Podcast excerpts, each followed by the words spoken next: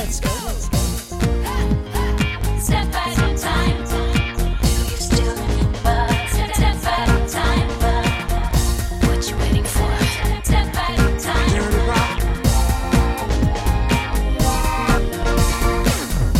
Bonjour à tous, je m'appelle Thibaut et vous écoutez le Jour Pop, le podcast qui remonte le temps pour vous raconter le meilleur de la pop musique. Pendant une vingtaine de minutes, on va partir d'une date marquante pour revenir ensemble sur un artiste ou un album qui ont à leur manière marqué l'histoire de la pop. Et si ce n'est pas déjà fait, bah, allez faire un tour sur mes réseaux sociaux, Instagram, Twitter et TikTok, où je partage du contenu pour enrichir les épisodes, mais également célébrer d'autres anniversaires pop. Et en parlant d'anniversaire, eh ben, le jour pop a soufflé sa première bougie. Alors je voulais vous remercier une nouvelle fois d'être à chaque fois de plus en plus nombreux à découvrir et à partager les nouveaux épisodes. Et tout ça pour vous dire qu'à ma modeste échelle de podcasteur indépendant qui écrit, qui raconte et qui réalise tous les épisodes, et ben chaque écoute, chaque like et chaque message, ça me fait énormément plaisir et ça me motive comme jamais. Allez, assez raconter ma vie, place à celle d'un artiste dont je me demande pourquoi j'ai mis un an et 17 épisodes avant d'en parler, tellement il a laissé une empreinte forte sur la culture pop et qu'il a, il faut le dire,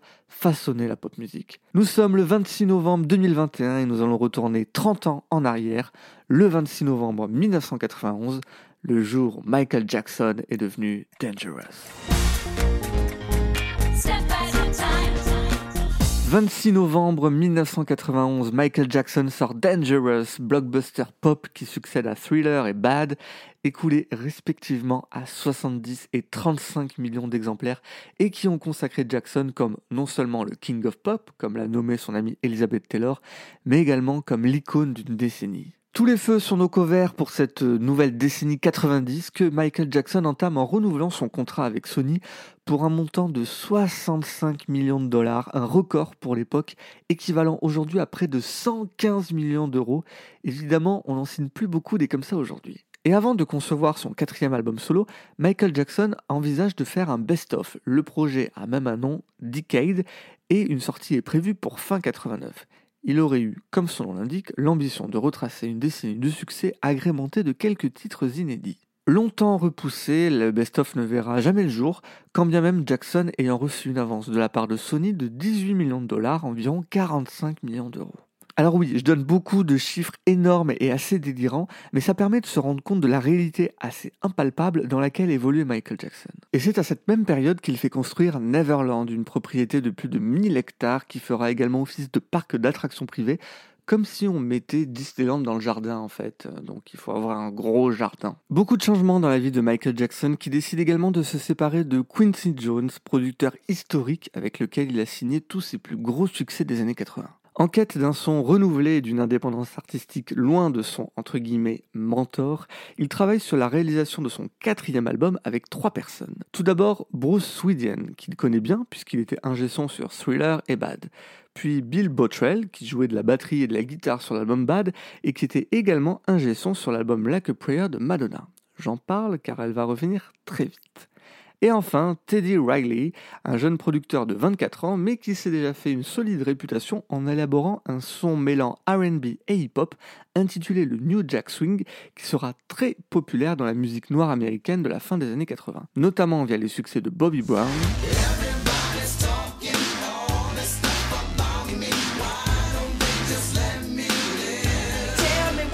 Ou le dernier album en date de Janet Jackson, Rhythm Nation.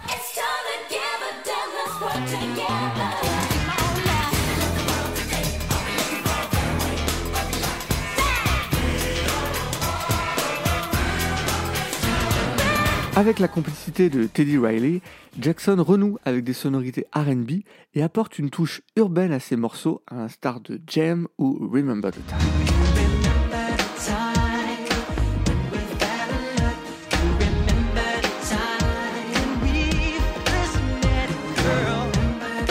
17 épisodes que vous l'entendez dans le générique, c'était normal que je vous la diffuse. Et sur son nouvel album, Michael Jackson souhaite faire un duo, mais pas avec n'importe qui, avec son équivalent féminin, la pop star la plus importante des années 80, Madonna. Les deux artistes commencent à se fréquenter au début de l'année 91. Ils se rendent même aux Oscars ensemble, où le titre Sooner or Later de Madonna remporte le prix de la meilleure chanson.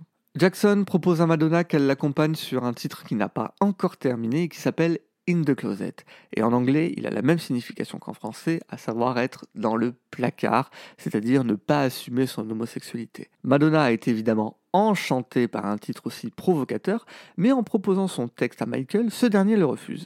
S'il pouvait jouer sur un titre de chanson provoquant, il était, d'après Madonna, plus frileux quant à interpréter des paroles à la hauteur de la provocation du titre. You want to call the song In the Closet? And he said, Yeah. And he said, Well, do you know what that implies?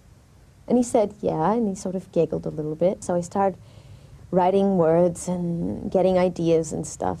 And I presented them to him, and he didn't like them.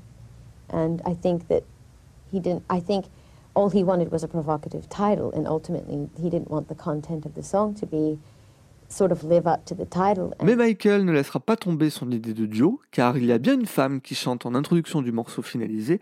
Elle est créditée comme la Mystery Girl, mais ce n'est autre que... Oui, la seule et unique Stéphanie de Monaco.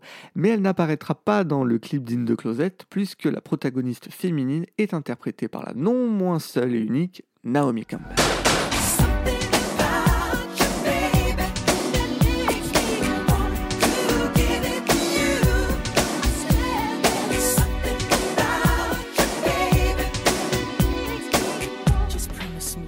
Pour Dangerous, Jackson enregistre plus de 60 titres et sa production coûte à Sony près de 18 millions d'euros. Michael Jackson voit grand, très grand, d'autant qu'il s'agit pour lui de son premier album pensé pour le format CD. Dangerous fait 77 minutes, c'est 32 plus que Thriller et Bad, et toute l'ambition et la démesure du projet se retrouvent symbolisées par sa pochette, une pochette littéralement incroyable, réalisée par l'artiste surréaliste Mark Reardon. Il s'agit d'une peinture réalisée sur 6 mois avec tant de références qu'il faudrait un podcast entier rien que pour la décrypter. Alors si vous l'avez pas en tête, il s'agit d'une sorte de porte d'entrée vers un manège un peu flippant surplombé des yeux de Michael Jackson et on peut y voir euh, Napoléon avec une tête de chien, P.T. Barnum, l'inventeur du cirque moderne, ainsi que Macaulay Culkin, éternel gamin de Maman j'ai raté l'avion, qui fait aussi une apparition dans le clip de Black or White. Alors comme je vous l'ai dit au début de l'épisode, Dangerous, c'est un blockbuster pop très attendu par les fans et par Sony évidemment, qui cale sa date de sortie pour Thanksgiving 91 afin de capitaliser à fond sur les ventes de fin d'année. Et vu tous les investissements évoqués plus tôt, ça peut se comprendre. L'album bénéficiera d'une promotion colossale à l'image de la popularité de Michael Jackson qui, au début des années 90, devra faire face aux rumeurs et ragots les plus fous qui vont durablement atteindre son image médiatique et ça on va en parler tout de suite. Why would I want a white child to play me? I'm a black American. I'm proud to be a black American. I am proud of my race. I am proud of who I am. I have a lot of pride in who I am and dignity. 10 février 1993, Michael Jackson crée encore l'événement en accordant une interview télévisée à Oprah Winfrey, regardée par plus de 62 millions d'Américains. L'occasion pour Michael Jackson de répondre à toutes les rumeurs qui peuvent courir à son sujet. Et la dernière en date affirme que pour la prochaine pub Pepsi, il aurait demandé à ce que ce soit un gamin blanc qui l'incarne lorsqu'il était enfant. Et lui de répondre C'est la plus ridicule et terrifiante histoire que j'ai pu entendre. Je suis fier d'être un homme noir et américain. Et évidemment, Oprah pose une question qui apparaît légitime à la vue du changement de couleur de peau de Jackson au cours des dernières années. A-t-il eu recours à des produits pour se blanchir la peau? Est-il devenu blanc parce qu'il ne voulait plus être noir? Et Michael Jackson explique être atteint d'une maladie de peau, le vitiligo, depuis le milieu des années 80.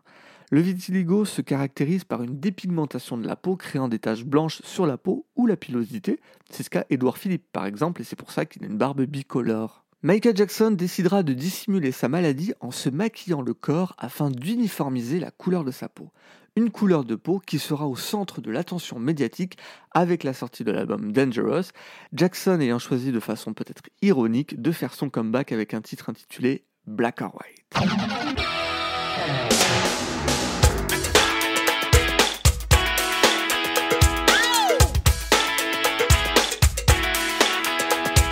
Black or White est présenté comme un hymne à la tolérance et c'est totalement illustré dans le clip réalisé par John Landis, déjà à l'œuvre sur Thriller, une vidéo techniquement incroyable où Jackson évolue au travers des continents en dansant littéralement avec le monde entier avant une séquence finale de morphing où une douzaine de visages se mélangent et s'enchaînent les uns aux autres. Ça a 30 ans mais c'est toujours aussi efficace et ça n'a pas pris une ride, hein, comme Tyra Banks qu'on aperçoit parmi les comédiens.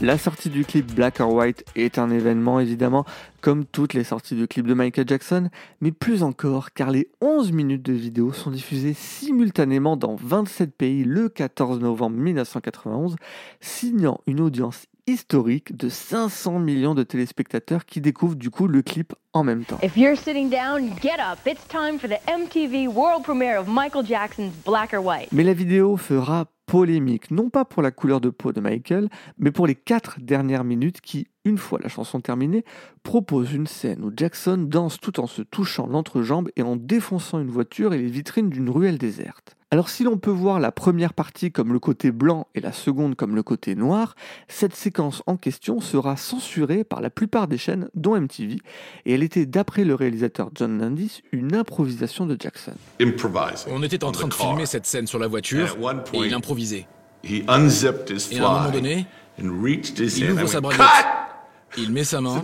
Et j'ai dit what the couper. fuck are you doing? Michael, qu'est-ce que tu fous?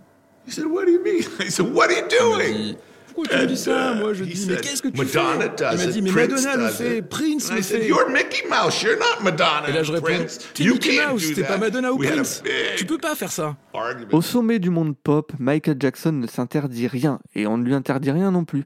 À titre d'exemple, pour la promo française de l'album, la maison de disques parisienne a invité 90 journalistes à découvrir l'album dans le Concorde en plein vol. Alors oui, on est en 91 donc bon, il faut heal the world mais l'empreinte carbone, on sait pas trop ce que c'est non plus. hein.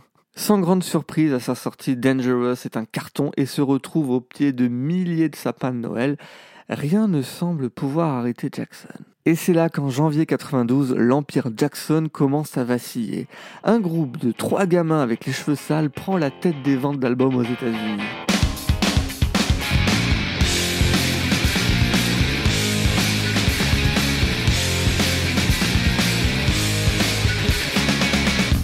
L'album Nevermind de Nirvana devient un phénomène et convertit des millions d'adolescents sur la planète au grunge lassé par la pop mainstream des années 80. Pour durer, Michael Jackson le sait, il doit continuer à être écouté par la jeunesse. Et en février 92, il conclut un nouveau deal avec Pepsi pour le sponsoring de sa nouvelle tournée mondiale. Mais Jackson a une condition. Tous les bénéfices iront à sa fondation Heal the World, nommée d'après sa chanson pour venir en aide aux enfants du monde entier. Alors on l'oublie souvent, mais Michael Jackson a dès les années 80 contribué à de nombreuses œuvres de charité et outre le single culte We Are the World, il a au cours de sa vie donné près de 500 millions de dollars à des œuvres caritatives.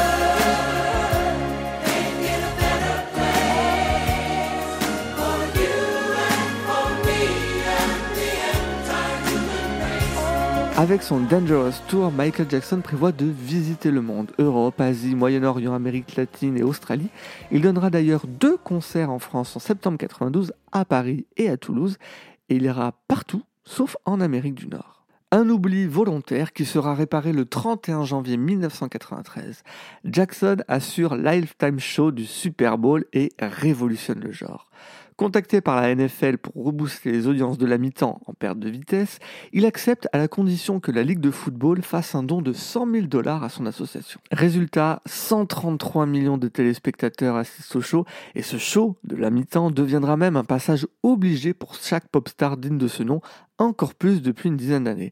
Madonna, Beyoncé, Lady Gaga, Bruno Mars ou The Weeknd assurer la mi-temps du Super Bowl, c'est une consécration et c'est s'inscrire dans la lignée de Michael Jackson. Début 93, tout semble sourire à Jackson, un Super Bowl qui a marqué les esprits, il chante même à l'investiture de Bill Clinton, son image s'améliore sur le sol américain suite à son interview avec Oprah, et le 24 février, il reçoit même un Grammy Award d'honneur pour l'ensemble de sa carrière. Alors ok, il a seulement 34 ans, mais rappelons quand même qu'il a commencé à 5 ans. Tout va pour le mieux, disais-je, d'autant qu'à ce moment-là, il se fait un nouvel ami, Jordan Chandler, qui a la particularité d'avoir 13 ans, et cette rencontre fera basculer la vie de Michael Jackson dans l'horreur, et ça on va en parler tout de suite. It was a nightmare, a horrifying nightmare.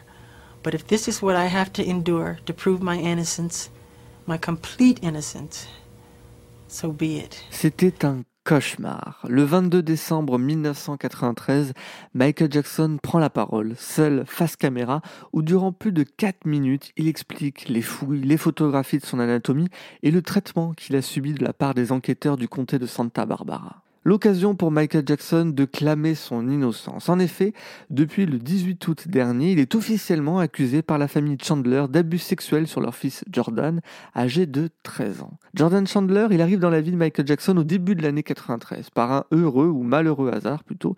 L'histoire commence avec une panne d'essence, celle de la voiture de Jackson, qui se retrouve au garage du coin, alors tenue par le beau-père de Jordan Chandler. Alors c'est pas tous les jours hein, qu'on reçoit la plus grande star de la planète. Donc David Schwartz, le beau-père, appelle sa femme pour qu'elle se ramène avec son fils qui est justement fan de Michael. Michael et Jordan font la paire et deviennent très proches. Michael l'emmène avec lui de Las Vegas à la Floride et même jusqu'à Monaco au World Music Awards où il reçoit un prix des mains de Stéphanie de Monaco, encore elle, et ils assistent ensemble à une performance de Mylène Farmer. Oui, tout ça c'est pas un camoulox, ça s'est vraiment passé. Problème, Evan Chandler, le père de Jordan, dentiste et scénariste raté d'Hollywood, finit par voir d'un mauvais œil la relation entre son fils et le roi de la pop. Et à l'été 93, il arrive à avoir la confession de son fils. Oui, Michael Jackson lui a touché la bistouquette. Evan Chandler a des dollars dans les yeux et en réclame 20 millions à Jackson contre son silence. Michael estime qu'il n'a rien à se reprocher et refuse. L'affaire prend logiquement une ampleur internationale. Michael Jackson's December visit to Australia is in doubt, with news that he's cancelled the South African leg of his world tour, claiming tiredness and poor health. Harcelé par les journalistes et les photographes dans toutes les villes qu'il visite pour son Dangerous World Tour, épuisé par une pression devenue insoutenable et devenu complètement accro aux antidouleurs, Jackson décide à l'automne d'annuler la fin de sa tournée qui s'achève brutalement à Mexico le 11 novembre. Trois jours plus tard, Pepsi annonce la fin de sa collaboration avec la star, qui perd également nombre d'autres partenariats, les marques ne souhaitant plus s'associer à une personnalité accusée de pédophilie. Acculé, Jackson réalise avant Noël 93 ce fameux message vidéo dont je vous ai parlé juste avant, et en janvier 94, la famille Chandler cesse toute poursuite contre Jackson.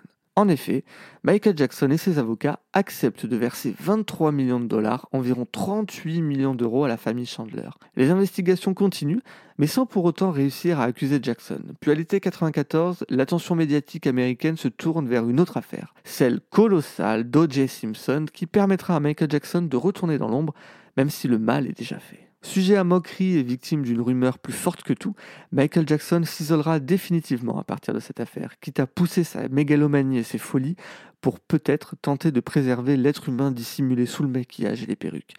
Mais je me réserve la suite de son history pour un prochain jour pop.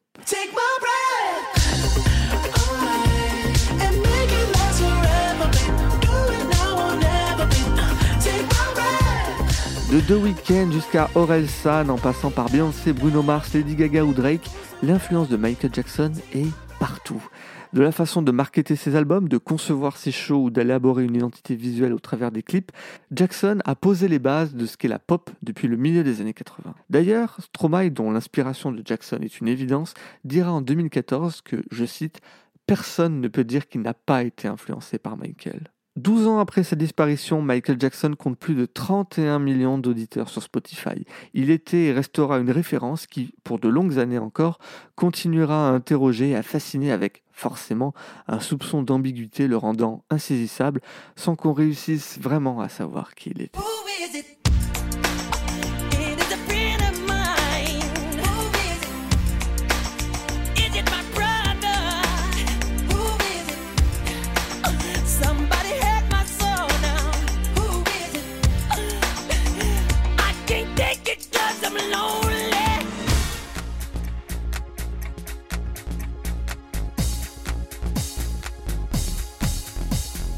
C'était le jour pop épisode 17 consacré à l'album Dangerous de Michael Jackson. J'espère que ça vous a plu. Comme d'habitude, si c'est le cas, n'hésitez pas à parler du jour pop autour de vous. Et nous, on se retrouve sur les réseaux sociaux Instagram, Twitter et TikTok, at le jour pop partout. Et si ce n'est pas encore fait, n'hésitez pas à donner votre avis et une bonne note hein, au podcast sur Apple Podcast, ainsi qu'à vous abonner sur votre plateforme d'écoute préférée afin d'être au courant des nouveaux épisodes. Merci pour votre fidélité depuis un an maintenant. Nous, on se donne rendez-vous très vite pour un nouveau jour pop. D'ici là, prenez soin de vous et moi je vous dis à bientôt.